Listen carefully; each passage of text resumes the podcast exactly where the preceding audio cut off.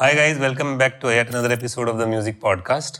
आज मैं बहुत एक्साइटेड हूँ और थोड़ा सा नर्वस भी हूँ, क्योंकि आज के जो हमारे गेस्ट हैं वो मेरे अपने स्टेट से हैं, असम से, और जहाँ मैं पला बड़ा भी हूँ और जहाँ मैंने अपने प्रोफेशनल करियर की शुरुआत की। इनफैक्ट सबसे ज़्यादा टाइम वहीं बिताया है और मैंने उनके साथ ना कभी हिंदी या इंग्लिश में बात नहीं की है, तो मुझे पता नहीं मैं क्या करूँगा। इनफैक्ट मैं ये सोच रहा हूँ कि जब जुबिंदा कभी आएंगे या जुबली आएगी तो उस दिन क्या होगा, मतलब मैं हंसते हंसते गिर जाऊँगा शायद। तो करते हैं, थोड़ा थोड़ा एसएमएस बीच में आएगा, आप हैंडल कर लेना। ते आजिर हमार जीजोन गेस्ट त्यों extremely talented and versatile singer. त्यों गान गाए, विभिन्न धरणों गान गाए, cinema, film, non film, independent, ghazal, folk, fusion.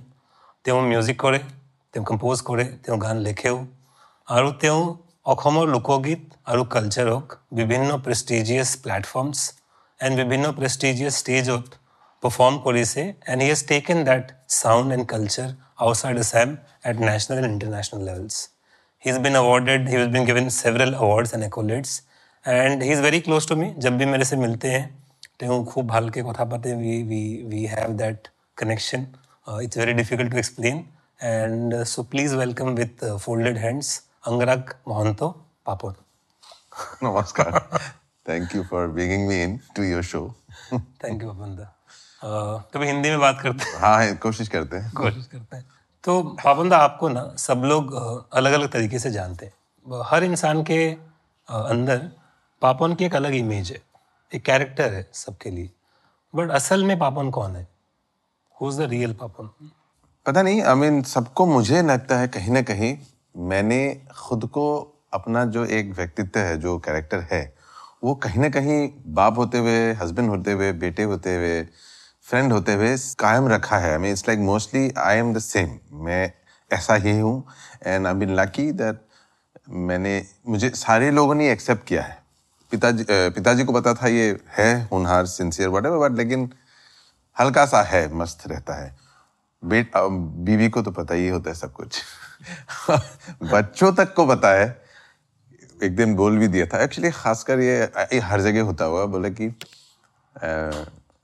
Papa is play, मस्ती, मामा मीन्स बिजनेस। तो Shweta I think also has accepted, kids have accepted, यहाँ तक कि घर की मेड भी मुझे देखते हंसती रहती है हर वक्त। आई एम लाइक, भाई इतना क्या है, मतलब क्यों हंसते हो? या so I have been able to not required to put in something for someone. अलग अलग जो किरदार निभाते हैं लोग, आई थिंक कोर वही सबने एक्सेप्ट किया है। सो अभी जैसे आपने बहुत सारे इंटरव्यूज़ किए, और इंटरव्यू जब करते हैं और जितने भी आपके फैंस हैं तो वो आपके सारे इंटरव्यूज़, सारे आपके न्यूज़ आर्टिकल्स देख के आपकी जर्नी के बारे में एक एजम्पशन बनाते हैं कि ऐसे ऐसे जर्नी हुआ होगा, बट आपकी जर्नी आपने सबसे करीब से देखी। तो अगर मैं आपसे पूछूं कि आपकी जर्नी के सबसे इम्पॉर्टेंट टर्निंग पॉइंट या मोमेंट्स कौन से हैं, और आपने उन मोमेंट्स या टर्निंग पॉइंट से क्या क्या सीखा है, what are your life lessons? जिंदगी में जितना आपके हिस्से में लिखा है उतना ही आपका है, ना ज़्यादा ना कम, ये सबको पता है। फिर जब नहीं हो रहा है तब सोचता है क्यों नहीं हो रहा है यार, क्या करें? फिर लगता नहीं छोड़ दो, हो ही जाएगा। If you chase something it runs away from you, if you chase it comes to you. तो ये पता है। तो एक्चुअली मैं बोल रहा हूँ आपको, मैं इतना लम्हे में, मोमेंट में जीता हूँ ना, कुछ याद नहीं रहता मुझे। मेरे दोस्तों को पता है, पूछ लीजिएगा, मतलब लोग ऐसे शुरू करते हैं, अरे यार हम लोग गए थे ना वो पिछले महीने वहाँ, हम लाइक छोड़ तो गया था, हाँ उसका आगे सुन। तो I am just trying to say कि मैं इतना वक्त लम्हे में जीता हूँ कि I have not really set down to realise कि क्या क्या सीख आया है ज़िंदगी से, या क्या क्या ज़रूरी मोड़ थे। 100% जैसे कि कुछ मोड़ तो याद रहेंगे, जैसे मोमो के धागे साहब, जिस गाने ने मुझे अचानक से घर घर में लोग जानने लगे। उससे पहले का मोड़ मैं कहूँगा जिए क्यों, जो पहला गाना है, हालांकि वो मोड़ नहीं था, बट मोड़ की तरफ एक दिशा थी। 1-2 साल में लोगों को पता लगा कि अच्छा ये क्या आवाज़ है। तो ये ऐसे 1-2 मोड़ पता है। और भी मोड़ है, जब माय पिताजी को, जब मैं क्लास 10 में था, हार्ट अटैक हुआ था, एक मोड़ कह सकते हो उसको, कि अब जिंदगी अचानक से फ्लेवर बदल गई थी। छोटे थे हम, अचानक फैमिली और रिलेशनशिप का वैल्यू थोड़ा ज़्यादा समझ में आने लगता है जब ऐसा सिचुएशन होता है। तो मेरा बेटा है पुहर, उस दिन मैं बोला, ऐसे बैठा था डाइनिंग टेबल में ही, वो 13 साल का है, तो someone asked him एक दिन पहले शायद, वो होता ना कि बच्चों से वापस सीखते हैं. I'm loving that phase of my life. So he said, do we need to have a purpose of life? कि कोई ज़रूरी है एक purpose हो life का? मैंने बोला क्यों बोल रहे हैं? ऐसे कल मुझे ऐसे ऐसे किसी ने पूछा. I said, मैंने बोला I'm not sure. And me being me, so they accept this kind of answers from me, being the dad. He said कि अच्छा.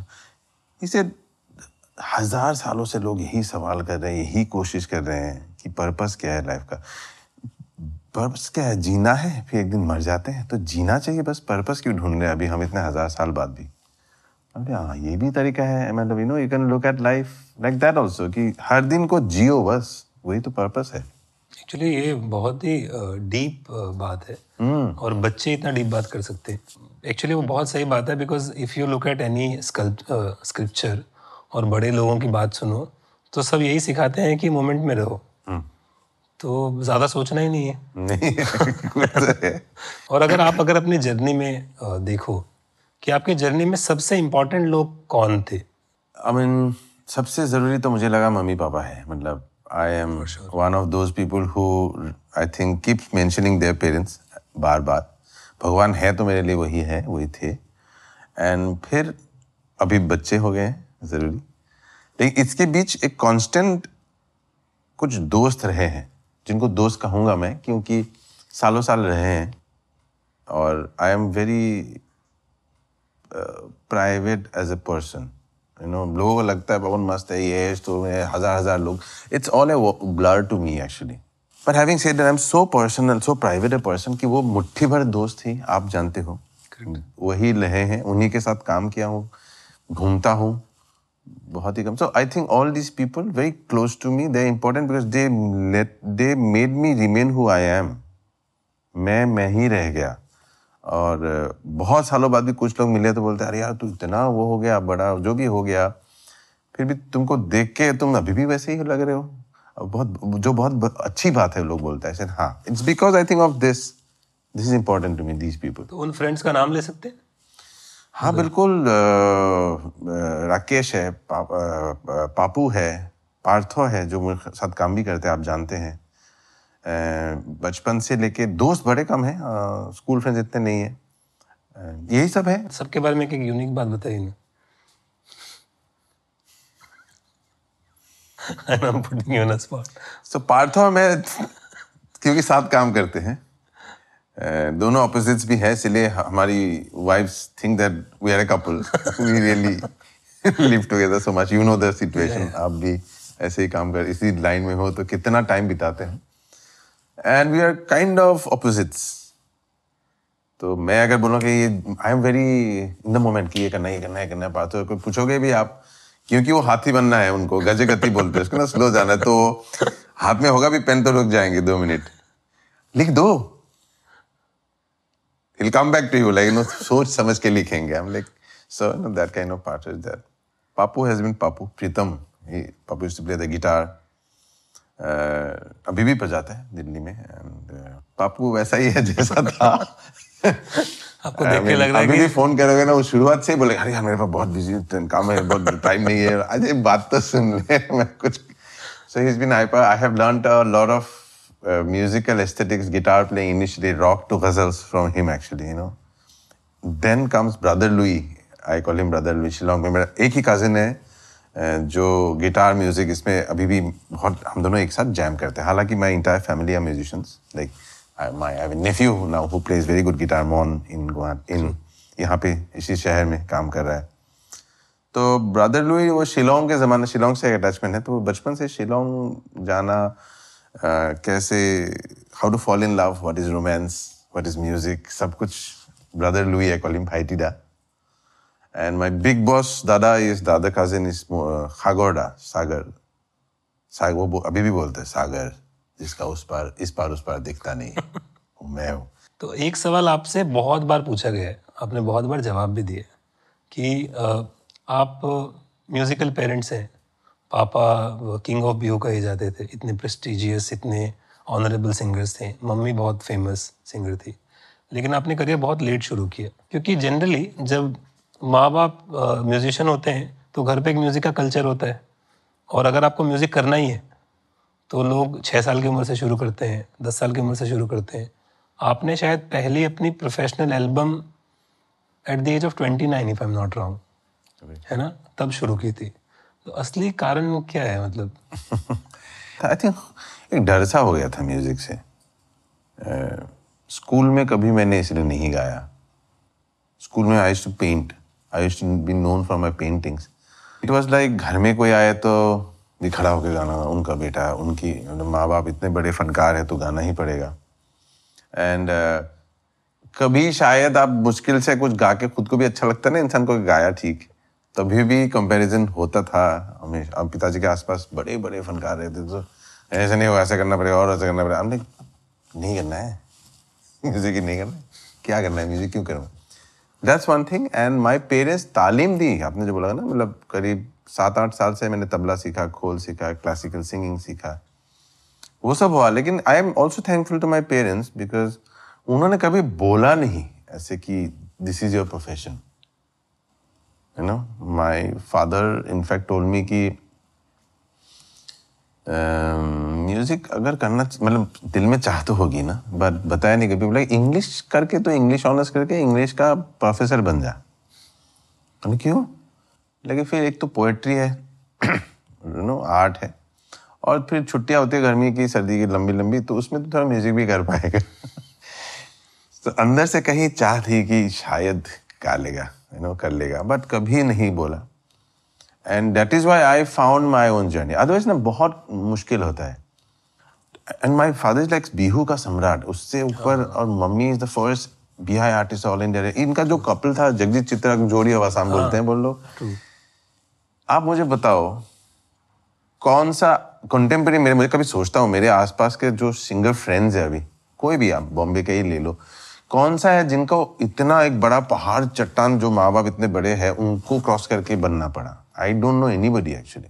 मेरे पर अभी भी वो एक तरह से डर बैठा हुआ है कहीं ना कहीं कि लोग जांचेंगे, देखेंगे, अरे उनका बेटा है, ये क्या गा रहा है, वो क्यों कर रहा है, ये क्या कर रहा है। That was too much for me. आप एक्चुअली बहुत इंपॉर्टेंट बात बोल रहे हो। सिर्फ म्यूजिक में नहीं, किसी भी सेकेंड जनरेशन को, जब भी किसी के माँ बाप बहुत ही तरक्की या बहुत ही अच्छा काम करते हैं, बहुत बड़ा काम करते हैं, उनके बच्चों पे एक अजीब सा प्रेशर होता है। तो एक तरफ तो पूरी दुनिया को ऐसा लगता है कि इनको तो गोल्डन स्पून मिला है, लेकिन एट द सेम टाइम उनके पास फेल होने का मौका नहीं होता है, नहीं होता, क्योंकि everybody is judging them, they are into the eyes. अभी मैंने भी अगर मान लो अपना करियर शुरू किया, किसी ने भी किया है, बहुत सारी गलतियाँ होती है, बहुत सारे फेलियर होते हैं, लेकिन जब कोई पहचानता नहीं है तो किसी को फेलियर पता नहीं चलते, लोगों को सिर्फ सक्सेस पता चलता है। तो आई होप कि जितने भी सक्सेसफुल पेरेंट्स हैं, अगर वो ये कॉन्वर्सेशन सुन रहे हैं, तो उनको ये पता चले कि हर बच्चे की एक इंडिविजुअल जर्नी होती है, which is away from their parents and everything what they have done. And the more genuine that journey is, the easier it is for that kid to, you know, grow and do things. Yes, I mean comparison तो होना ही नहीं चाहिए। In fact मैं तो कहता हूँ artist to artist भी comparison नहीं होना चाहिए। हाँ, जो अभी जो फैन लोग करते हैं उनका अपना, because they own your artist, so okay, समझ में आता है। लेकिन फिर आर्टिस्ट को और उस कम्युनिटी को, आर्टिस्ट को ये समझना चाहिए कि आर्ट का कोई कंपैरिजन ही नहीं है, हो ही नहीं सकता। ना, मुझे ऐसा लगता है कि 2 लोगों से ज़्यादा फायदा ना उन सभी लोगों का होता है जो ये करवाते हैं। हाँ, और they own it, no, they have to see, everyone has to win. ये मैंने चुना है। कोई बोलेगा शिवा मेरा भगवान है तो ज़्यादा बड़ा है, कोई बोलेगा राम ज़्यादा सच्चा था, तो वो फाइट रहेगा। जो अपना भगवान को भगवान बनाता है, विच इज आइडॉल्स, वो तो रहेगा। हाँ, बिकॉज जब आपने ये बात की तो इससे रिसेंटली बादशाह आए थे पॉडकास्ट पे, और बादशाह और हनी बाजी का बहुत चलता है, तो मैं उनको भी बोल रहा था कि आप लोगों को साथ में काम करना चाहिए। ये क्या है, मतलब कभी किसी ने बोला, कभी किसी ने बोला, मुझे नहीं लगता कि उन दोनों को फ़र्क पड़ता। और आप भी जब शुरू में, आपने मेरे 2004 में एल्बम रिलीज़ की थी, I remember there was a Papon army, there was a Zubeen Garg army, and people use to fight. And I remember you and जुबिंदा never had an issue, and in fact you were friends, you were talking. So the moment you go to media, the world is different. Now the media also has their own reasons, fans have their own reasons. And the moment you come to reality, you see, arre, and even if somebody fights, 2 people fight, two people have difference of opinion. No, I am just saying कि आपने जैसे वर्षा का उनका पानी बाजी का नाम लिया, जुबिन मेरा, या ऐसे इस इंडस्ट्री में बॉम्बे में बहुत लोग हैं. माय पॉइंट इज कि कभी अगर दो आर्टिस्ट अलग हैं जरूरी नहीं कि वो लोग साथ में काम करें, ये भी कह रहा हूँ मैं. हाँ. ये तो फैन का चाह कि आपको साथ में काम करना चाहिए, फैन चाहते हैं ना. But my point is aesthetically artist अलग हो सकते हैं, इंसान अलग हो सकते हैं, जरूरी नहीं वो दोस्त बने. हाँ. दुश्मन बनना जरूरी नहीं है, बोल रहा हूँ. ट्रू. एक्चुअली आपने बहुत सही बात बोली कि अगर कोई दो लोग दोस्त नहीं है इसका मतलब ये नहीं कि वो दुश्मन है, नहीं है. That is my point. हाँ, कि वो दो लोग अलग सोचते हैं, वो अलग सोचते हैं ना, उनका खाना खान पान कुछ भी सिमिलर है ना, कुछ है वगैरह वगैरह. But two different people can coexist. Yeah, and they are doing their own good things in their own way. And दोनों का अपना journey है. आप और मैं कौन है उसमें बोलने को? True, you are 100% right. अभी सबसे important मुद्दे पे आते हैं. आपने कोक स्टूडियो किया, आप लाइव शोज करते हो इंडिया में, बाहर अपने बैंड के साथ परफॉर्म करते हो. आपने हर जगह ना एसएमएस म्यूजिक और कल्चर को इंक्लूड किए. You know it takes a lot of courage and lot of confidence to be able to play music to people जिसको उन लोगों को जो language समझ में नहीं आती है, और उसके बाद भी आप उस music को integrate इस तरीके से करते हो कि लोगों को उसकी याद भी रहती है, लोग enjoy भी करते हैं. मुझे इसके बारे में थोड़ा सा deeply जानना है. I think इसका शुरुआत कहीं ना कहीं बीच जो है, हालांकि मेरे parents फनकार थे, सब बोल चुका आपको, और वो नहीं चाहते, मतलब बोले नहीं थे कि आपको music करना है. बट एक माहौल का तैयारी था जिसमें नॉन इम्पोजिंगली मुझ पे हावी ना करके कोई भी चीज़, उन्होंने इतना खूबसूरत एक छवि बनाया था मेरे आसपास, मेरे कल्चर का, कि I could not not fall in love with that, and I am still in love with that, and there is romance to it.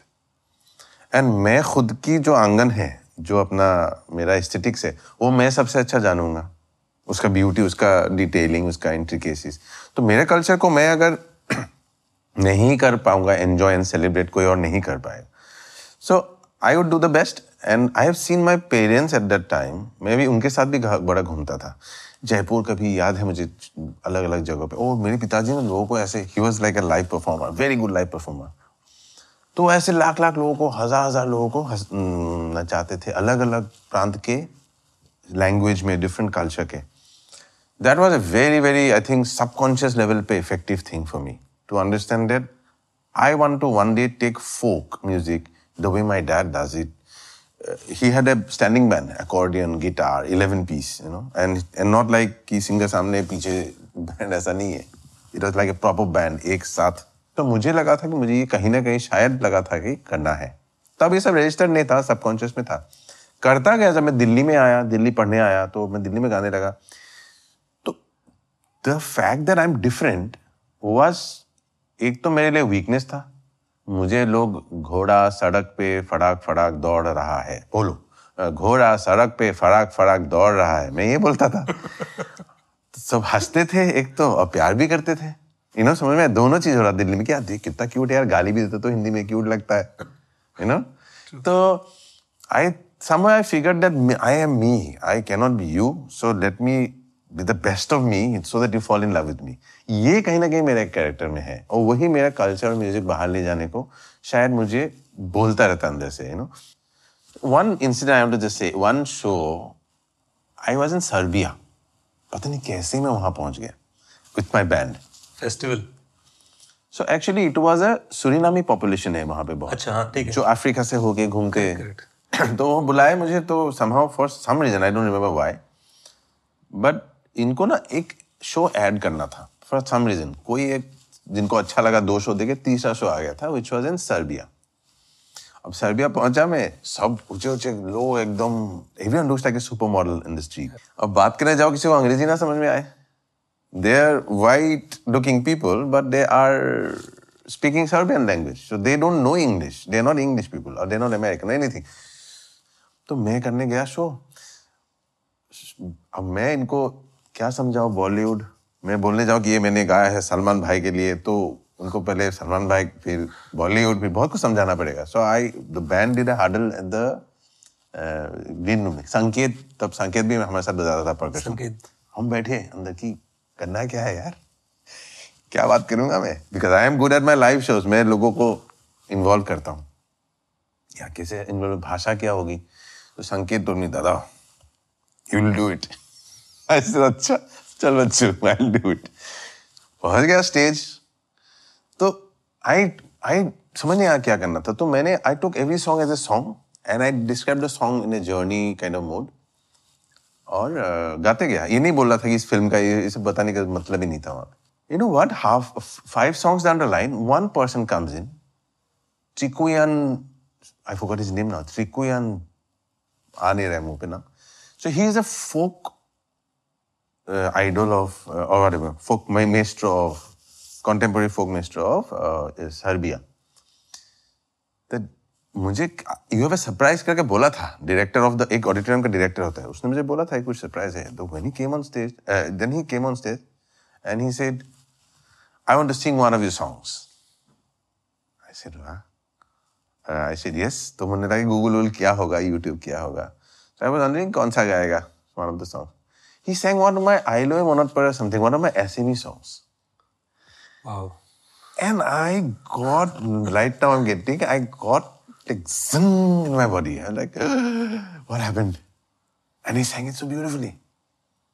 I said, "Ye surprise pehle kyun nahi bola mujhe? We could have." He said, "I'm sure your band knew your music, so I would just come and sing." And band knew the music, so they played. I can't tell you what happened to me. And then I flew. 90 minutes went by. 90 minutes ke baad, standing ovation. I'm again getting it. Sorry. I come out. And the director of the auditorium saying, this is the first time an international band is playing to a Serbian total audience or is tarah ka hai, so you have to go back, it's a encore, you have to go back and do one more.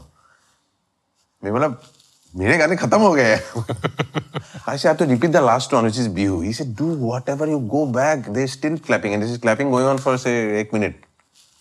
And he said वो auditorium भी iconic auditorium है, 4 दिन में उसका demolish होकर नया बनेगा। So he said this is a historic show and tomorrow you're going to be on national TV. We are going to fix an interview. You go now.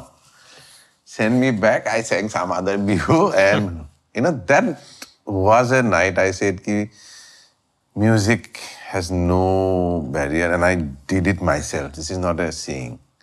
Actually इस बात से दो चीजें समझ में आती है, एक तो language barrier है ही नहीं music का और दूसरा बात जब आप खुद enjoy करते हो जो आप कर रहे हो तभी लोग एंजॉय करते हैं। They don't. It's not about the songs. It's about the charm. Yeah. It's about the experience. Experience. है yes. ना? तो वो आप फेक नहीं कर सकते। You have to. If you want win your audience, if you want to win an audience which is who loves you, and then you can do whatever you want to sing. आपको 10 गाने ये गाने हैं जरूरी नहीं है, फिर आप एक कहीं से उठा के कुछ भी सुना दो, पुराना सुना दो, नया बना दो। But I think you have to, as you said also, कि ये खुद से अगर एंजॉय 100% ट्रूथ होता है ना, I think then it can go to the audience, that energy travels. तो मैं एक्चुअली कुछ पूछना, थोड़ा क्लीशे लग सकता है but I still want to know, आपने ये सब 15-20 साल पहले शुरू किया था अप्रोक्सीमेटली, बट और अब जैसे असम का भी आई रिमेम्बर जब मैं पहली बार बॉम्बे आया था तो लोग मजाक उड़ाते थे कि किधर से, तो असम से, किधर है असम, गुवाहाटी में। तो गुस्सा भी उठता था और फिर ऐसा था रुक रहे समझाता हूँ तुझे क्या है। अब फॉर्चुनेटली हमारे सीएम बहुत फेमस है हेमंतो दा, एंड उनके चक्कर में और असम को बहुत लोग जानने लग गए, बट 15-20 साल पहले तो नहीं जानते थे। तो आपने पहली बार सोचा कैसे कि यार नहीं ठीक है मैं एसएमएस गाता हूँ, जो होगा देखा जाएगा, कहीं तो कुछ तो ऐसा डिसाइड किया होगा आपने? नहीं ऐसा नहीं था, उसी दौरान I think while my stay in Delhi वही जो वीकनेस था मेरा वो स्ट्रेंथ बन गया कि मुझे पता था एक तो प्लेबैक का ना मैंने कोई एस्पिरेशन था ना सपना था, ना मैंने मतलब सपना ही नहीं था। And it's not that dream I couldn't dream, I dream I didn't want to dream. True, मुझे करना ही नहीं था। आई couldn't relate to that because I never grew up in that. You know, North East में थोड़ा अलग ही चलता है। हाँ, of course, we cannot escape Kishore Da, we cannot escape R.D. Burman, and that is what I love so much. SD, Bollywood, you know, in a way. But वो नाई के दुकान पर बाल काट रहे हैं तो वहाँ बज रहा है, you know, उस तरह का। अपना म्यूजिक अलग होता था। ऊपर से नॉर्थ ईस्ट में रह रहे हो तो आपको Michael learns to rock to Pink Floyd तो ये सब भी चल रहा है। वही मेरा था inspiration, actually aspiration, rather band बनाना था। So जब दिल्ली पहुंचा मैं, so मुझे बैंड बनाना था. पहले इंडियन ओशन दिखे मुझे. I think they I'd give a big credit to them. एक बेस गिटार लेके कंदी सा गा रहे हमने भैया, ये तो सही है. And we Hindi, वो भी हिंदी और कुछ भी not Indian languages. True. So I went up. I think we met somewhere in a party and they were very kind and Rana Sushmit started talking to me more often. फिर एक show में वहाँ पे उस जमाने में एक friends of music करके होता था कॉन्सर्ट, बहुत अच्छा. परिक्रमा भी बैंड था वहाँ पे, पिंक फ्लॉयड बज रहा था, बड़े बड़े लाइक बिग. मैं पहली बार देखा हूँ कि इंडियन बैंड ऐसा लग रहा है. मुझे बुला लिया सुष्मित सेन ने कि in 3 songs we have this amazing guy from Assam, sings like a monster, blah, blah, blah, blah, blah, will come on stage. मेरी तो भैया क्या बोले उस भाषा में, है ना, फट गई है ना, literally फट गई. And I was shivering and I was like trying to escape, I cannot go away. पता है मैं हूँ, अनाउंस हो चुका है, तो मैं पीछे जा रहा हूँ. कोई बोला मैंने तो आ रहा हूँ, ऐसे कर करा के स्टेज पहुंच गया, पता नहीं क्या गाया. So these kind of, I think Delhi kind of shaped me and gave me the thing, and then that whole thing connected कि जैसे मेरे पिताजी स्टेज में करते थे, I wanted to bring a, मैं आपका मुझे नहीं आता, मैं दिखाता हूँ मैं क्या हूँ, वो वाला एक था अंदर. अभी भी है कहीं ना, छोटा झंडा की खूबसूरत है, देख लो, पसंद आए तो मत लेना. इस तरह से ना I started medieval pandits, then they called me, they used to do something called cyber महफिल. So then they invited me कि यार bro you want to sing with us? I said of course. आपने जितने भी नाम ले सब legendary है, मतलब अपने अपने scene में, है ना, देखा जाए उस जमाने के. फिर आज भी relevant है of course, आज भी gigs करते हैं. Then I, me, Karshkale, medieval Pandits, we toured a little bit of the world with my own stuff and you know that kind of mix. I made a song with Gaurav called Naina Lage Re. Ravi Shankar ji, Pandit Ravi Shankar ji, I was in her house once and he said he liked that song apparently very much. So a छोटी-छोटी जो journey अभी मैं सोचने पर, thank you for letting me dig into my past. I don't remember these things. But ये सब मिल के एक दिल्ली ने मुझे shape up किया कि I am different. I have lot to offer also, and I'll do it my way. You know, ऐसा हुआ. तो मेरे 2-3 connected सवाल है. पहला तो ऐसे बहुत सारे musicians हैं जो अपनी अपनी भाषा में काम करते हैं. और नॉर्थ ईस्ट में बहुत बैंड्स हैं, बहुत सारे. उसमें से ऐसे लोग हैं जो अपने उस कंफर्ट और कल्चर को छोड़ के बाहर नहीं आना चाहते.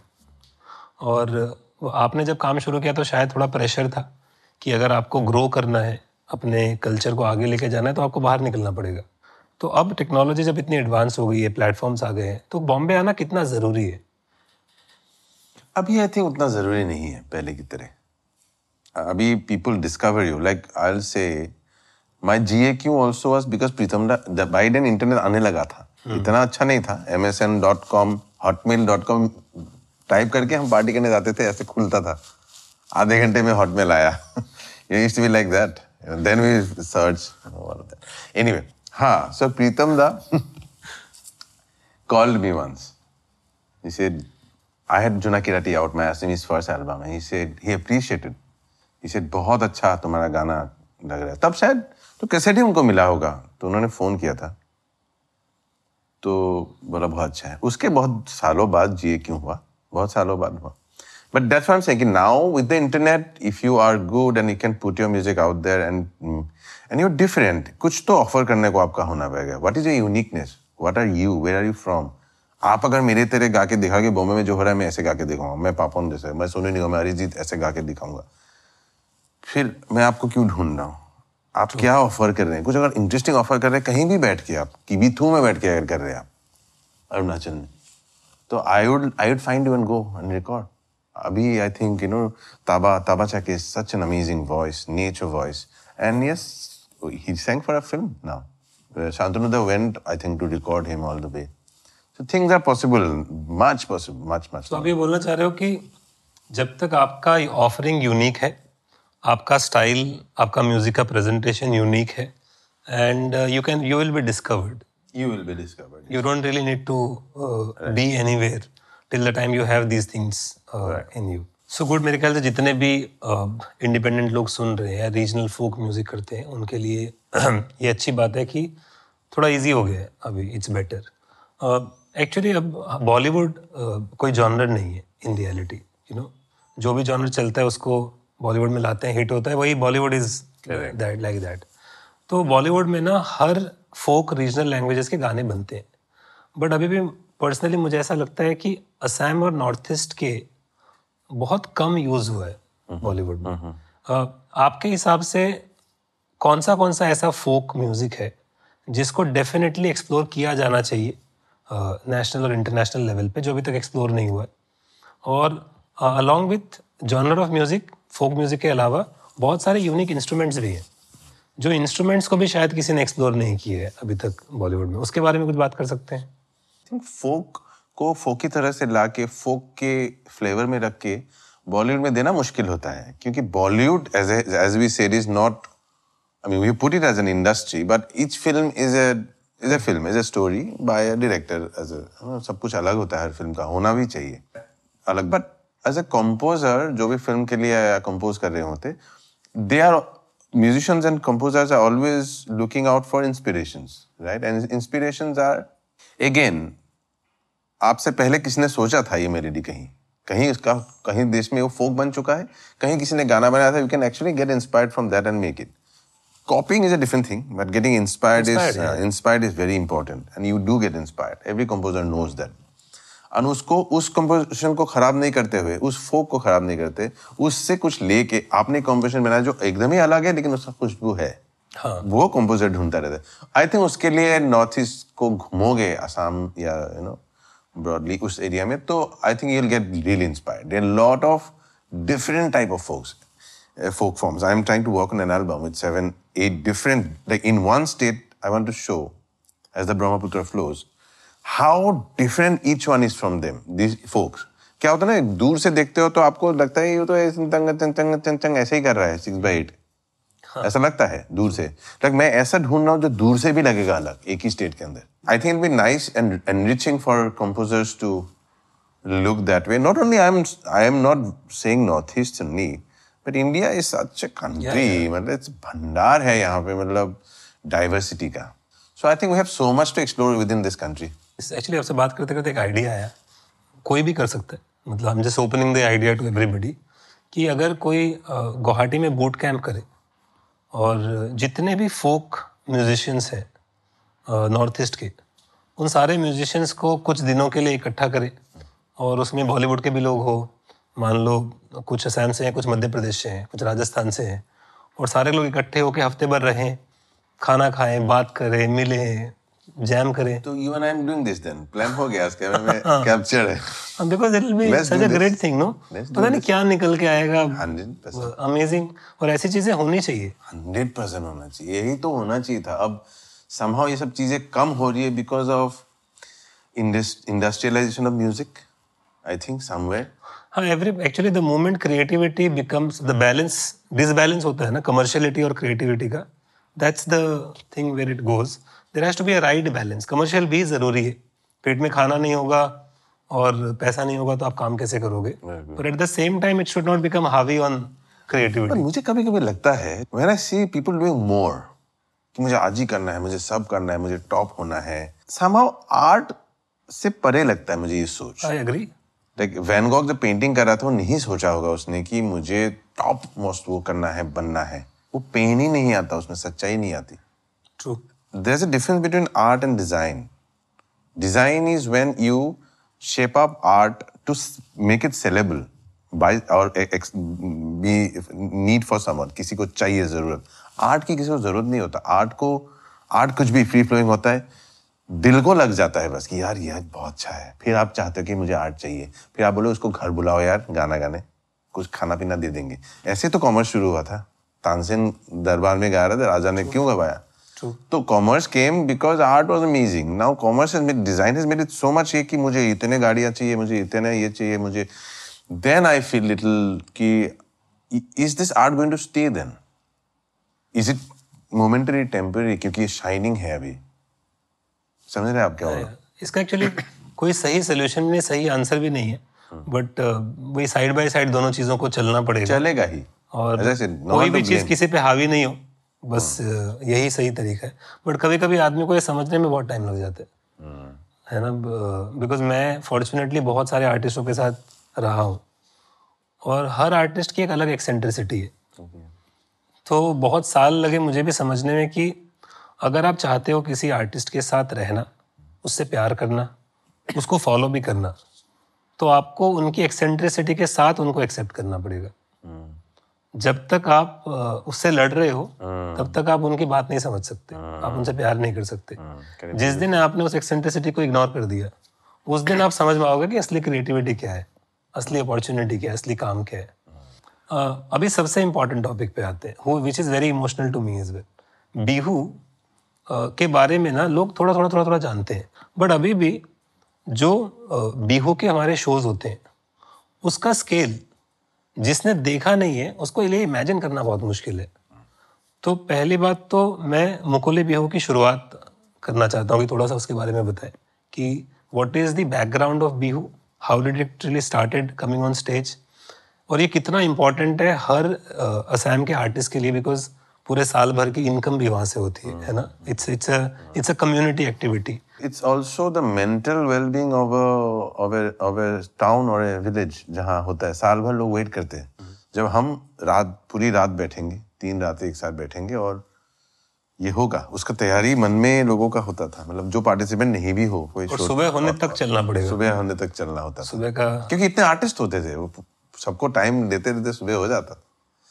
बट यू नो बिहू का क्या है कि I think origin wise why my dad is, पिताजी को क्यों बिहू सम्राट बोलते हैं का मेन रीजन ये है, बिहू एक्चुअली मोटक मोरान ये सुटिया इस तरफ से आता था। Bihu originally I am talking about, few tribes only had it in upper Assam, and if you see it's, I have travelled the world now, I am trying to relate the swing of Bihu जो 6/8 है। Indian सारा फोक 6/8 ही होता है, इसको आप खेमता भी बोल देते हैं, झिक छिक ढिंगना झिक तो 1 2 3 1 2 3, but Bihu is not that swing.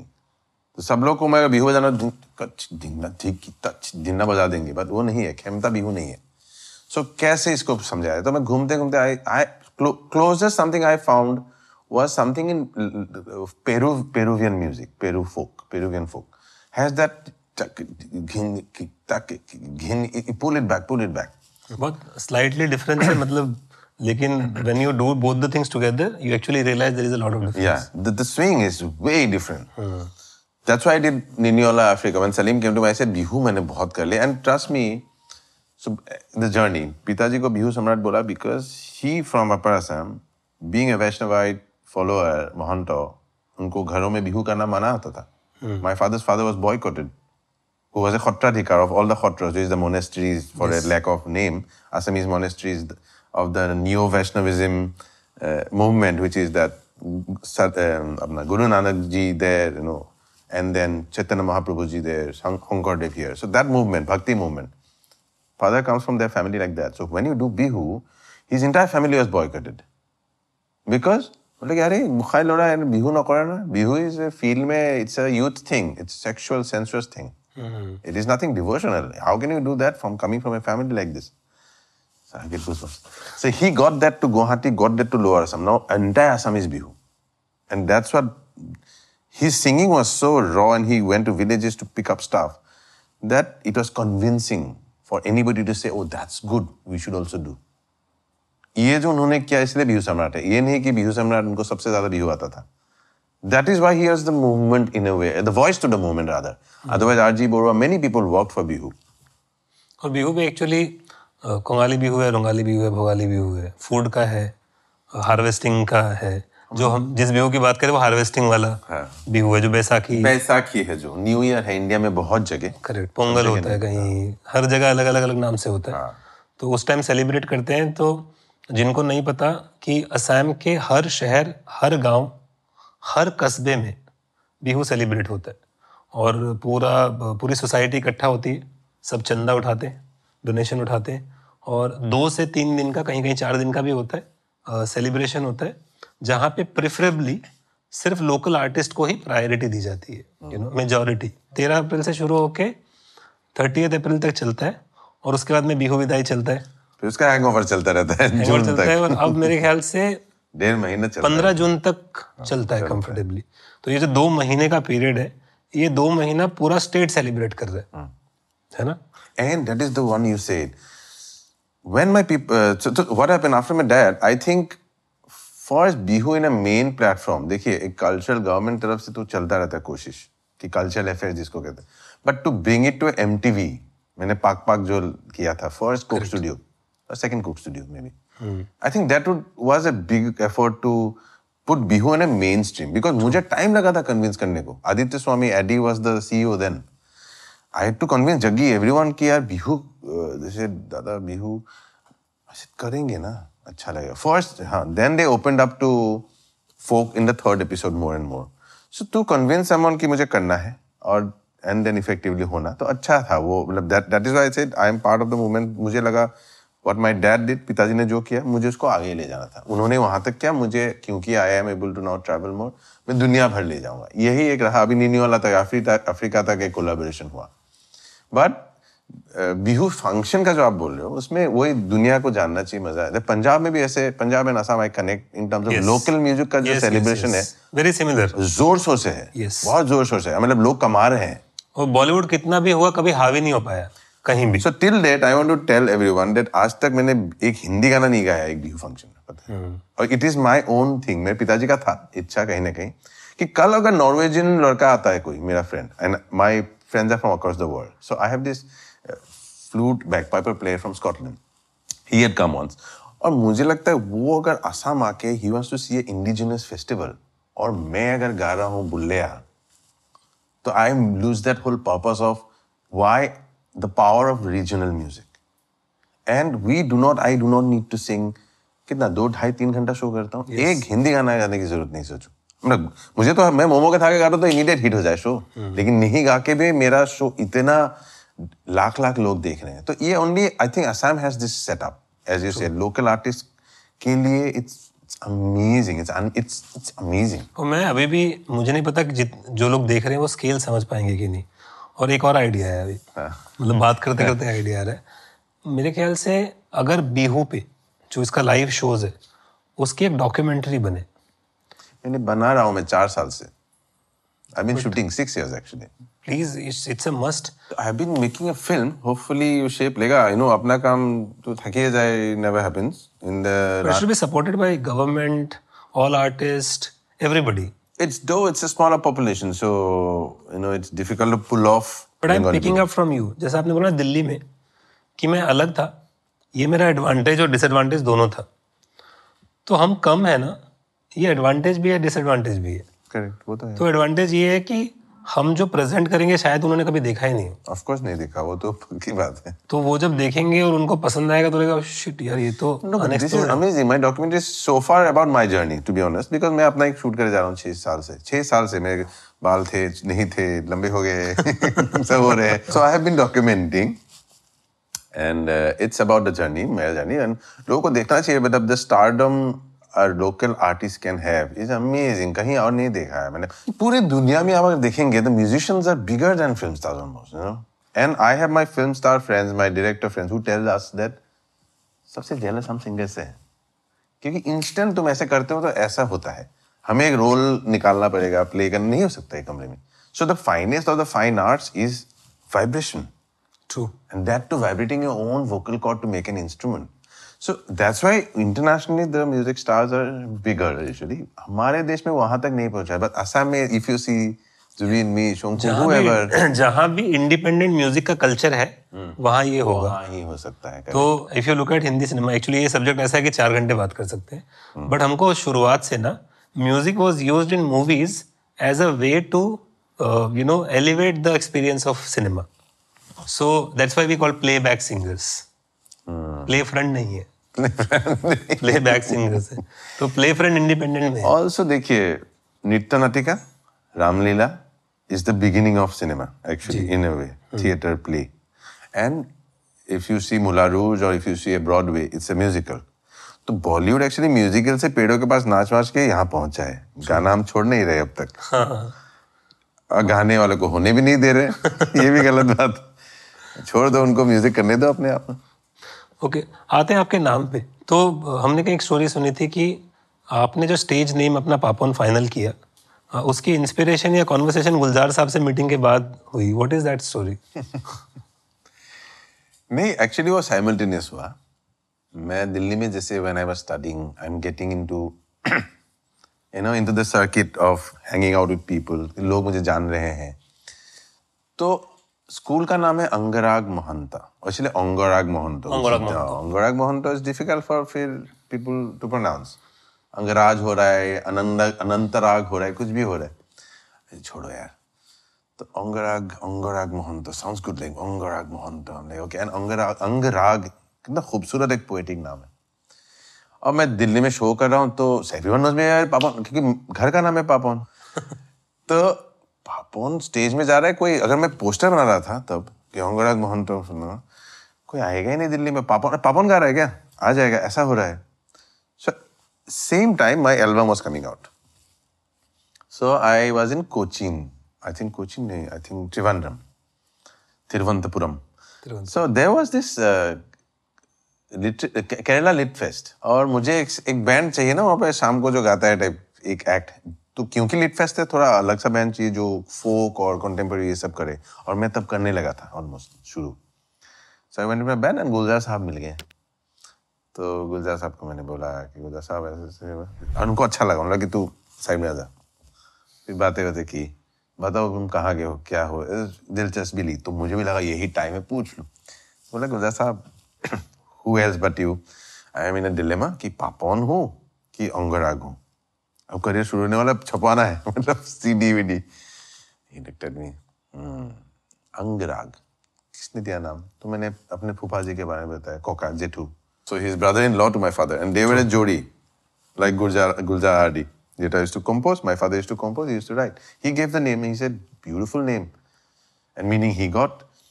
I said what to do Gulzar? So I said अच्छा है लेकिन तुम दिखते सुनते पापोन ही हो। You are cute, you are good, you are amazing, you are honest, you are straight, और एक रिंग है, आवाज है, दुनिया भर में इसका कोई ना हेड ना कोई टेल, तो तू कहीं का भी हो सकता है, it's global. That makes sense. Nice. इसलिए मैंने पापोन रखा। अब गुलजार साहब से मैं बहुत ही करीब हूँ, मेरा किस्मत ही है। उनको बार में फिर 10 साल बाद बताया कि आप ही ने, अच्छा मैंने बोला था, याद नहीं ऐसे। हाँ जी आपने बोला था। बट पापोन का मतलब क्या होता है? तो मीनिंगलेस है। तो एक्चुअली कोकानटी gave me the name, short नाम था बहुत, तो नानी ने बड़ा किया। तो प्रण नहीं होता, प्रण, मैं प्रण करूंगा, तो इट्स प्रॉमिस। प्रण को अहमियत को मैं पॉन करीम, पॉन। अच्छा, pawn would sound not good and my नानी सेड ये अच्छा नहीं लग रहा है, इसके आगे पा लगा दो और लंबा कर दो, and became meaningless. Nice. Finally we got to know. As meaningless as life is in a way.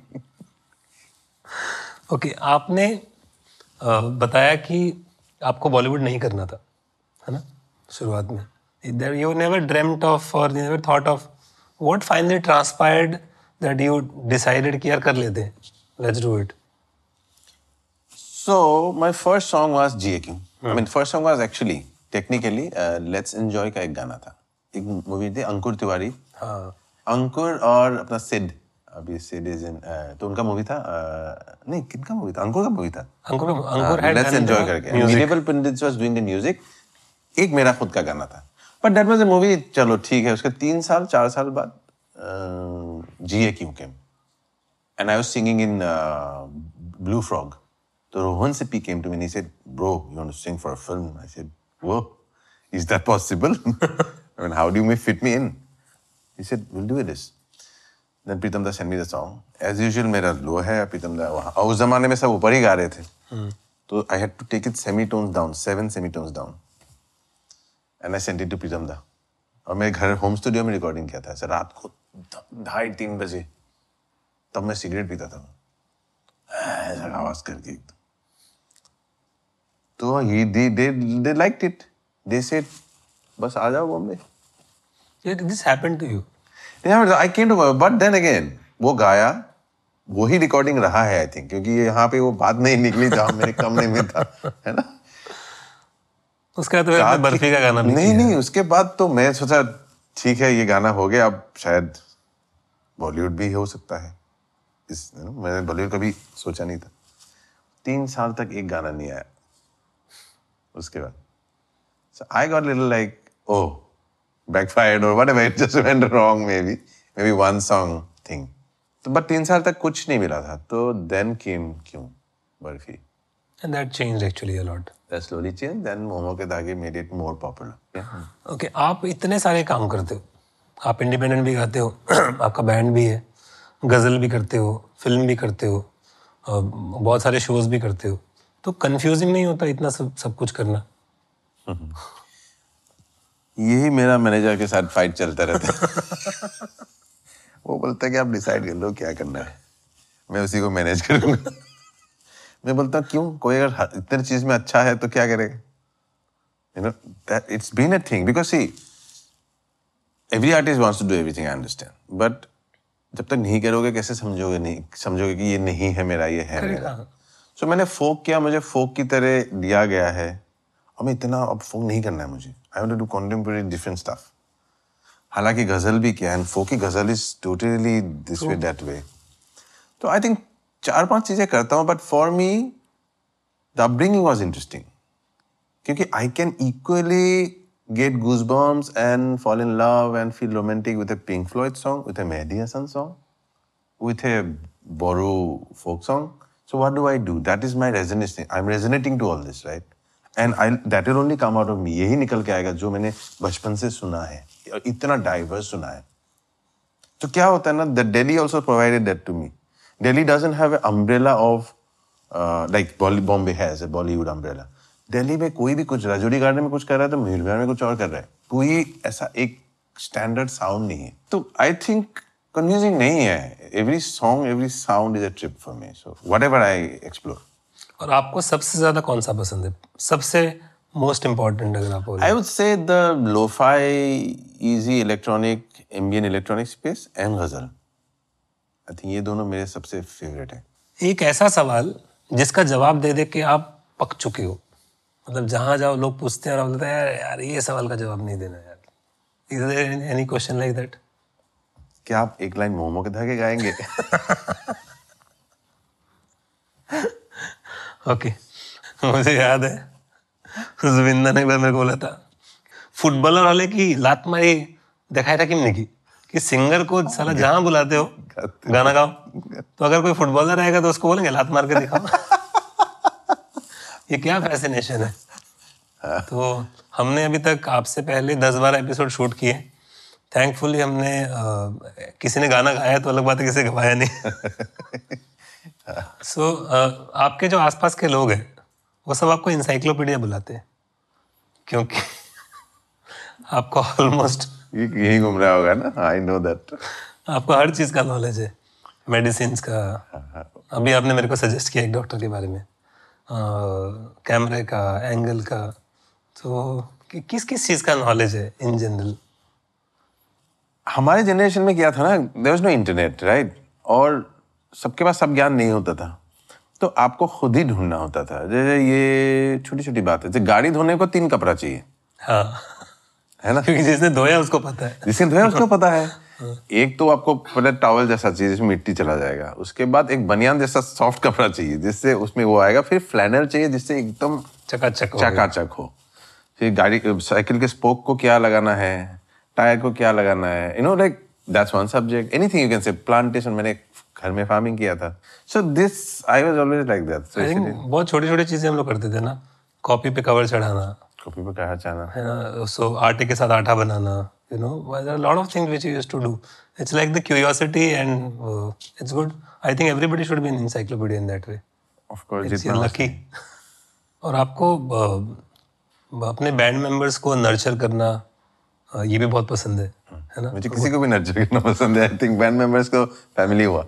आप ट्रेन करते रहते हो, मतलब सिखाते रहते हो कुछ ना कुछ?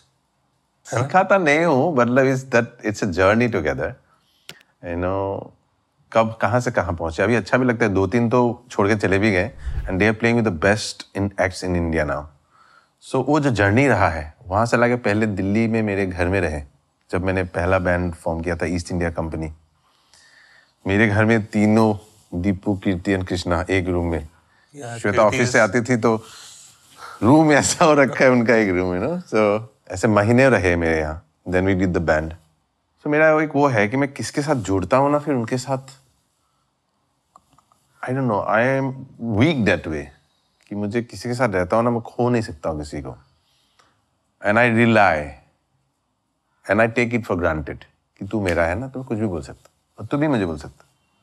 बट वो कंफर्ट जोन जो होता है एक फैमिली और क्लोज फ्रेंड के साथ, वो मुझे बैंड में भी अच्छा लगता है, क्योंकि स्टेज में then when we are not thinking about music. और यहाँ भी मैं बैंड को, मेंबर्स को, each one of them, Tanmay, Chinti जब शुरुआत में आए थे, in fact even Kirti and all, like you know in a way it's like a big brother grooming, you know. मैं जिंदगी सिखा रहा था उनको, म्यूजिक नहीं, म्यूजिक तो आता ही इनको. I just wanted to open them up as a confident persona, and once you are a confident person, कुछ भी आप करें लाइफ में अच्छा होगा. True, it's always the vibe. The vibe, yeah. Yeah, it's always the vibe. Okay, यहाँ से निकल के हम लोग ईस्ट इंडिया कंपनी में आते हैं. तो आपका इंडिपेंडेंट बैंड है. नाम क्या सोच के रखा आपने East India company? What is the background? So that only कि पहले Brin and me, Brin from Delhi, so वो ऑस्ट्रेलिया से साउंड इंजीनियरिंग करके आया था. हम बैंड बना रहे थे. I was already playing with medieval Pandit, so I wanted to have a band. तो लोगों को पूछा कि यार मेरे दोस्त हैं Ayesha Sood and film makers and lots of nice friends, कि मैं अपना बैंड करना चाहता हूँ, सुनोगे and all that. Of course I want to do something. तो ब्रेन को मैंने बोला ब्रेन ऐसे करते हैं. Then Kirti and Deepu and all they came and stay with me. Guwahati से वो आए थे. तो एक हम तैयार कर लिया हमने एक सेट. और तब था अभी जो शलोम है दिल्ली में, आप गए हो, धीरज का एक उस टाइम कुतुब इंस्टीट्यूशनल एरिया में, कुतुब होटल में एक नया सा क्लब खुला था, लेड बैक वाटर्स. बहुत अच्छा था, premium, very nice. So I was already a name because I was playing around with medieval pandits. तो पापोन का शो है. अब पापोन का शो का एक बैंड का नाम देना है, तो वी आर रेडी. फोटोशूट भी हो गया. हमने पुराना क्या तुगलकाबाद फोर्ट में जाके खूब पोज दे के फोटो खींचे, ऐसी वाइब टाइप है ना, पुरानी meets new kind of thing. फिर नाम ही नहीं हो रहा था, तो दो शोज तो निकल गए, नाम ही नहीं दे पाए हम. Can you believe it? Like Dheeraj like भाई नेक्स्ट सैटरडे नाम क्या है? अच्छा कुछ भी नाम देके नहीं शुरू करूँगा, बिकॉज फिर वो नाम रह जाएगा ना, क्योंकि तब ऐसा होता है कि जो करूँगा मैं पिंक फ्लॉयड होने वाला है दुनिया के लिए, तो नाम बहुत ज़रूरी था. फिर ये जो बैंड हुआ उसमें किसी ने बोला यार ईस्ट इंडियन फोक म्यूजिक कर रहे हैं, East India East India East India ऐसा करते, ईस्ट इंडिया कंपनी करके. तो हमने बोला ये ठीक लग रहा है ईस्ट इंडिया कंपनी, बिकॉज वो अंग्रेज आए थे ईस्ट इंडिया कंपनी. तो हमने सोचा, टैगलाइन गया था पता है, East India company invading the world with music. अब हम दुनिया को दिखाएंगे ईस्ट इंडिया कंपनी आज. ये सब बड़े बड़े सपने थे. थोड़ा सा बैंड के बारे में बताइए ना, क्या मकसद था? What is that uniqueness about the band? So I was very inspired by electronic music in Delhi that time, because तभी electronica was happening across the world. तो मेरा जुना की राती में भी there some glimpses of electronic, if you see electronic music. तो my idea was कि folk with electronic to the world. Okay, wanted to present that. And some journalist उस टाइम में दिल्ली में had coined this word for us, the genre क्या होगा, फोकट्रॉनिका. Yes, तो फोकट्रॉनिका तब तक इनफ नहीं था, नाम ही नहीं था आई थिंक. तो दैट वाज द पर्पस कि the unheard folk and Indian, whatever, Indian classical, Hindustani mixed up, but mostly folk in a new form to the new world, to the jahan mein you know laid back waters, such clubs I can go and perform. So यही था, इस तरह का music दुनिया को लेके दिखाना था कि नया कुछ. इंडिपेंडेंट म्यूजिक था ही नहीं तब कुछ खास. Euphoria, Indian Ocean, that's it. परिक्रमा was mostly doing, you know.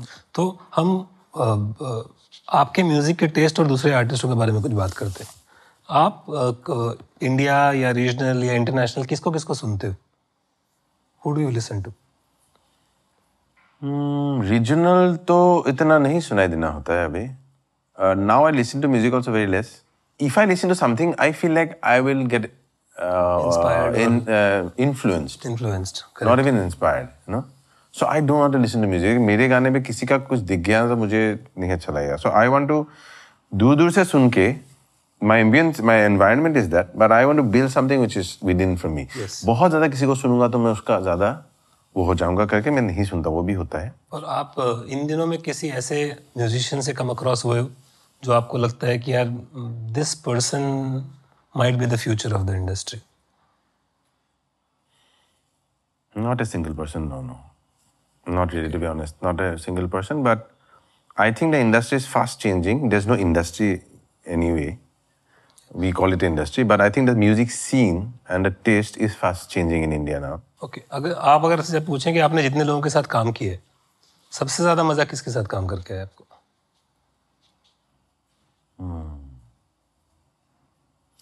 So फिल्मों का जो काम करता है उसमें तो ज़्यादा इनपुट होता नहीं है. As a singer जाता हूँ तो the flexibility is there, nice with Pritam Da, Amit Trivedi, you know, Shantanu Moitro. Some of them have that liberty. I can just be myself. But मज़ा काम करने का आप जो बोल रहे, I think medieval pundits me, I think, because we were friends also. And any topics you think जिस पे music और बनना चाहिए इंडिया में? Topic? Any emotion, feeling, topics. इस पे म्यूजिक ज़्यादा बनना चाहिए। Yeah, I mean, लोग कर रहे हैं, मुझे लोग बात भी करते हैं। I was talking to Angkur the other day. We were sitting. He wants to, you know, कुछ करते हैं। Angkur and I are very old friend from Delhi. जब हम दोनों कुछ भी नहीं कर रहे थे। But I told him that कि I think for me it's difficult that question because I am mostly in about human emotions and you know मोहब्बत, romance, दिलों की उलझने, those are the things I maybe work with. So my thing is broadly the sound would be different, but topics would be human topics actually for me. Great. And आप social media use करते हो? थोड़ा बहुत post करना पड़ता है, बोलते हैं तो करता हूँ कभी कभी. But अगर आपसे पूछा जाए कि क्या आर्टिस्टों को अपना social media खुद handle करना चाहिए? मेरा जैसा कोई हो तो उसको तो देखना ही चाहिए कि क्या जा रहा है, because as I told you I like to किसी को कुछ एडिट करने देता हूँ मैं तो मुझे पसंद नहीं आता, मैं बोलता ये क्यों हो गया, ये फ्रेम 3 सेकंड एक्स्ट्रा क्यों है, वो ऐसा क्यों है, ऊपर क्यों गया, फॉन्ट ऐसा क्यों है. तो as an artist I have a lot of inputs but I think it should not be entirely on the artist. I mean there should be a team who should handle it. The artist can have access and give inputs but artist को करना पड़े तो it's a waste of time. And negative comments भी बहुत आते हैं social media पे, तो how do you deal with it and how should anybody deal with it? तो एक ज़माने में डील करता था, अब डील करने की ज़रूरत ही नहीं, बहुत दूर होता है मेरे, इट्स अ ब्लर नाउ. शुरुआत में लगता था क्यों ऐसे बोल दिया ये वो, फिर मैंने रियलाइज़ किया देखिए इंटरनेट क्या चीज़ है ना. इंटरनेट है, पहले जो सारीअली में नुक्कड़ में जो एक अड्डा नहीं होता था जो कुछ भी ऐसे ही बोले जा रहे हैं, अरे गुप्ता जी के तो क्या कहने, उनके तो हो रहे कुछ भी, वो चौराहे में रह जाता था. अब वो चौराहा ना वो उगल रहा है आदमी इंटरनेट पे, तो यू डोंट इवन नो उसका कैरेक्टर या मोमेंट क्या था जो उसने वो कहा है. करेक्ट. क्या इंटेंशन, दिमाग में क्या चल रहा है, क्या चल रहा है, घर में मार पड़ गया, आए बोल रहे हैं तू बड़ा गाना गाना आया. So it can be anything, you can not take that as a feedback, it is just लोगों की. So because of advent of social media now music is also changed and a lot of people are now trying to make content जो कि social media पे travel करे, जो virality का जिसका chance हो. What is your take on that? हाँ ये तो सब आर्टिस्ट का है कि क्या करे. सी देखिए आर्टिस्ट का क्या होता है ना, toughest thing is to make the music reach your audience. उसके बाद अच्छा लगे ना लगे बात की बात है, आपने इतना कुछ करके एक गाना बनाया है तो आप अगर ये इतने करोड़ लोगों में दुनिया में एक सोल है जिनको पसंद आया तो आप जैसे 10 सोल पूरे प्लेनेट में होंगे शायद, तो 10 तक तो पहुंचा पाए कि नहीं, दैट इज आवर आर्टिस्ट का रहता है reach. Someone help me reach but nobody knows how to reach and in the process we are trying to many things. तो I think I am not sure वो करना ज़रूरी है कि नहीं है. करना तो ज़रूरी लगता है लेकिन कोई फ़ायदा भी नहीं होता. ओके और अभी टेक्नोलॉजी आई जा रही है तो यही भी आ गई है, बहुत लोग एआई को लेके थोड़े से थ्रेटन भी महसूस कर रहे हैं. और अपनी आवाज एआई की आवाज में अपना गाना सुना है? हाँ एक दिन किसी ने भेजा ना, किसी ने मुझे टैग किया या भेजा, आई फॉरगॉट, और मैं गा रहा हूँ फिर ले आया दिल पापोन दा के आवाज में, मतलब बिकॉज मैं गजल गाता हूँ, सोल का तो है ही, ये तो पापोन दा के आवाज में बेस्ट है.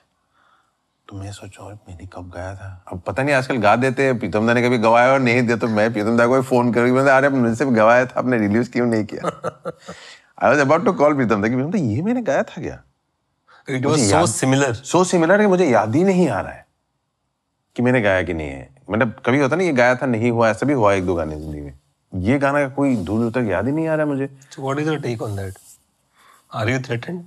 Do you really feel threatened about AI? नहीं, मैं इतना नहीं सोचता हूँ, जो होगा होगा, मैं जब तक हूँ तब तक यह है वैसे भी। हे आया ए आई ओ ये गाना नहीं था Hrithik Roshan dancing. Perfect. Okay, तो अभी कुछ छोटे छोटे सवाल पूछते हैं। आपका इस जर्नी में आप रिकॉर्डिंग स्टूडियो में भी बहुत रहे हो, टूर भी बहुत किए, अगर आप टूर करो और कोई पागलपन या हंसी का इंसिडेंट नहीं, ऐसा हो नहीं सकता, तो आपका सबसे फनीस्ट इंसिडेंट क्या है? पर एक बारी मैं बैंड मेंबर का नाम नहीं बताऊंगा, यूएस गए थे हम, तो obviously jet lagged and all, बहुत टायर्ड थे, तो सामान, अच्छा यूएस पहुंच के एक तो खुद को ऐसा महसूस होता है नहीं कि भैया ये भी मैं खींचूंगा वो भी मैं खींचूंगा, है ना।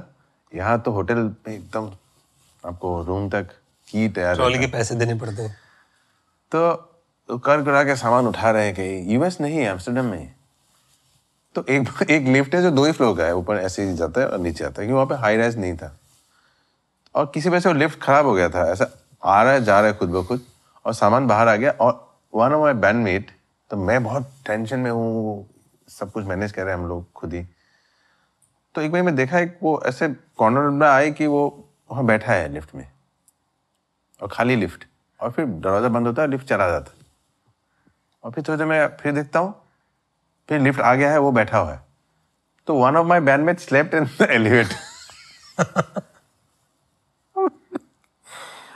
यही करना बाकी था। बाकी फनी बहुत सारी चीजें हुई है जो नहीं कहना चाहिए। और रिकॉर्डिंग स्टूडियो का कोई इंसिडेंट? मतलब आपके हंसी से पता चलता है कि आपको बहुत कुछ याद आ रहा है। नहीं, एक याद आया, ऐसे एक है, नाम अगेन नहीं कह पाऊंगा, तो गा रहा था और मैं एक लाइन गाया, मतलब गाना अभी तैयार हो रहा है, अभी माइक ऑन हुआ,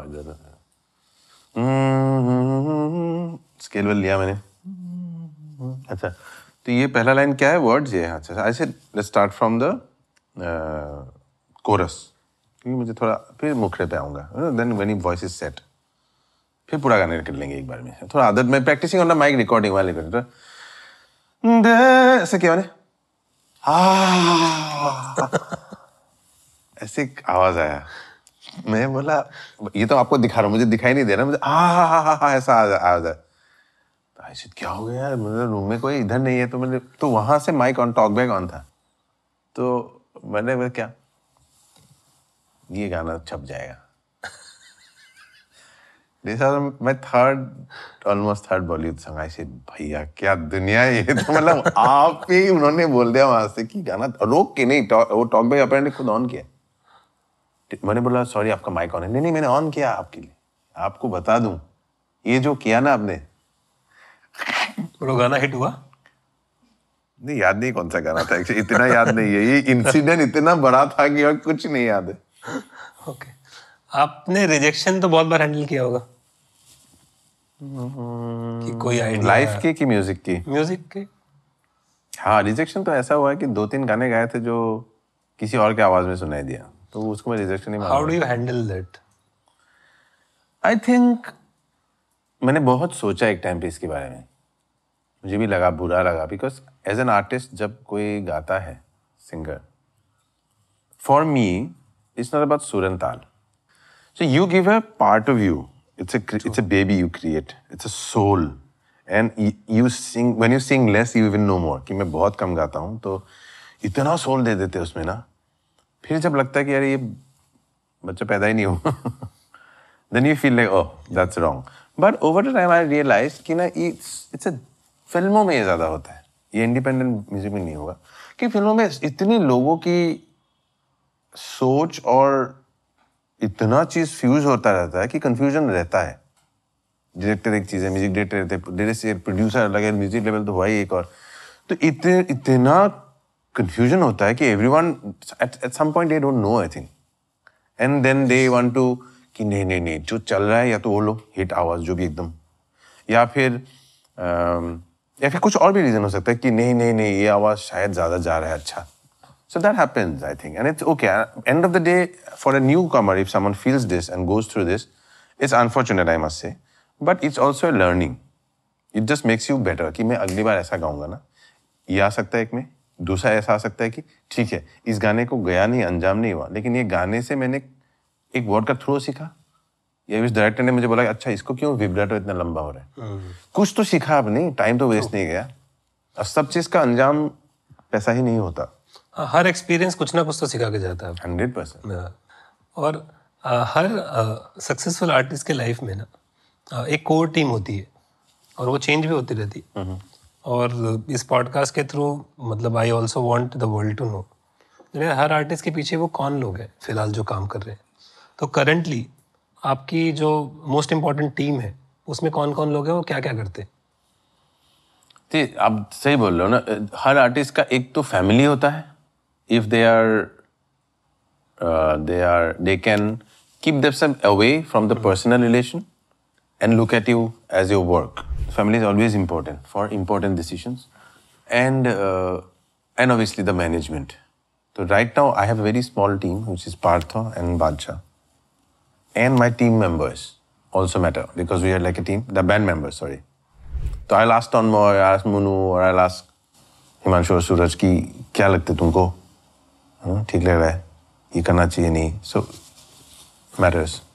एंड कोई फोबिया है आपको? Height. I go trekking. I am the mountain boy. अरे आई हैव डन ट्रैक्स जहाँ पे ना ऐसे बस बकरी जाता है, इंसान नहीं, मतलब इंसान जाते हैं पहाड़ी, हम जैसे नहीं जाते. ऐसे पीठ में 20 किलो का बैग, ये तो अभी रात को कैंप नहीं गया तो पानी नहीं मिलेगा, तो सूरज डूबने से पहले पानी यू कैन नॉट कैरी. जहाँ भी पानी मिले उसके पास नाइट टेंट, फिर कल को चलना है. तो ऐसे ऐसे चला हूँ, but I have a height problem. Okay, अभी जैसे आपने बोला दिल्ली का आपने टाइपराइटर का बेचा या आर्किटेक्चर पढ़ रहे थे, बहुत सारा अपने हिसाब का एक स्ट्रगल होता है उस टाइम पे. फिर उसके बाद में आदमी ना कुछ अचीव कर लेता है, फर्स्ट स्टेप ऑफ सक्सेस जब अचीव कर लेता है, उसके बाद में स्ट्रगल ख़त्म तो नहीं होती है. सक्सेस के बाद का स्ट्रगल कैसा होता है? ज़्यादा टफ होता है एक्चुअली. मतलब क्यों? अगर स्ट्रगल, मुझे कोई इंटरव्यू में पूछता है कि आपका स्ट्रगल कैसा रहा, यहाँ तो इस शहर में पूछना ही पड़ता है वो सवाल कि हाउ हैव बीन स्ट्रगल. मैं बोलूँ स्ट्रगल क्या था, रोज पार्टी के यहाँ पहुँच गए. Honestly you know my life, and it is not that कि मेरे माँ बाप ने रास्ता बना दिया या मेरे पास बहुत पैसे थे फैमिली के, कुछ भी नहीं था. You know every penny of mine is mine and the journey, you know being selective and जो भी वो सब. बट मुझे एक्चुअली में नहीं लगा क्योंकि कोई गोल ही नहीं था कि यहाँ पहुँचना है. तो रोज़ एक जगह, जैसे कैंपिंग करता हूँ, हर जगह टेंट किया, आप एकदम कहीं पहुँचे जाके.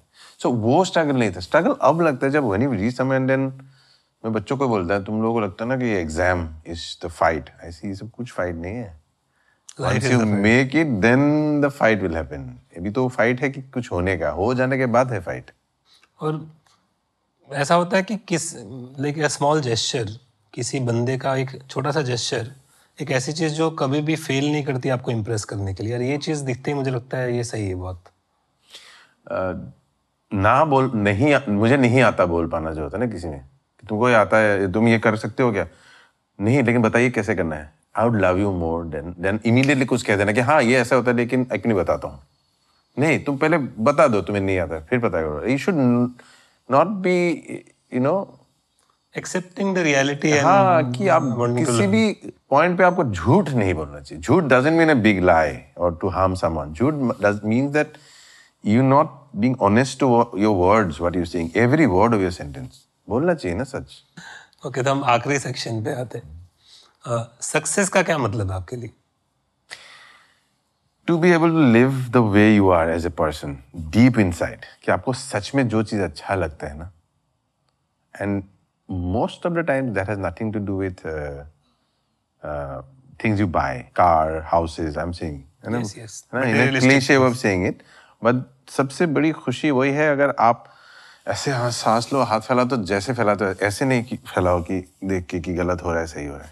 live the way, if you can live all your life, would be a blessing, would be a success. While being successful, needless to say, financially, supporting your family, ये सब तो है ही है. वो करते हुए अगर आप रह सकते हो ना जैसे थे वहाँ तक, तो I think that's success. So my last and final question: how would you want you to be remembered? Like after time, how you would like your legacy to be remembered by people? I think someone who did honest music. Maybe that's a wrong way to say it, but someone who chose what to do musically and was honest to the fan following also, because listener base rather, कि वही गाया वही किया मैंने जो बहुत मैंने time लगा के समझ के किया है. I never did anything to just do it because it's a trend. I did it because आत्मा ने बोला. तो ऐसे मैंने किया. जो भी forms of music I have dealt in, it's been a tough choice for me, because होता रहता है ना, और एक होगा नहीं होगा, ये गाना चला नहीं चले तो गाना, you know how it's the commerce side of it, shows नहीं मिलेंगे, कितनी चीजें हैं. Despite of all of that, I have tried to keep true to my art form. Thank you so much, Papanda. मोर कथा माने इमान हिंदी इंग्लिश कथा भाई no. So we did well actually. Actually almost a lot of, I mean it's too long for me to speak like that. I haven't had this long an interview in my life. वाला लगे. Thank you so much for being so honest. और अपनी बहुत comfortable कोडी से मुक. अरे वाह. I was scared. मुझे चले मजे खमिया खुमा भाई.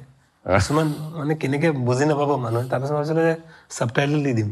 Actually to me more key is that we know each other so well, soul wise, person wise, that the language again was not, it became a blur. तुम्हारा प्रश्न, so now your questions and everything was honest, and you meant what you asked. Yes. You're not reading and asking me, you know. So here today we forgot about the communication medium, I think.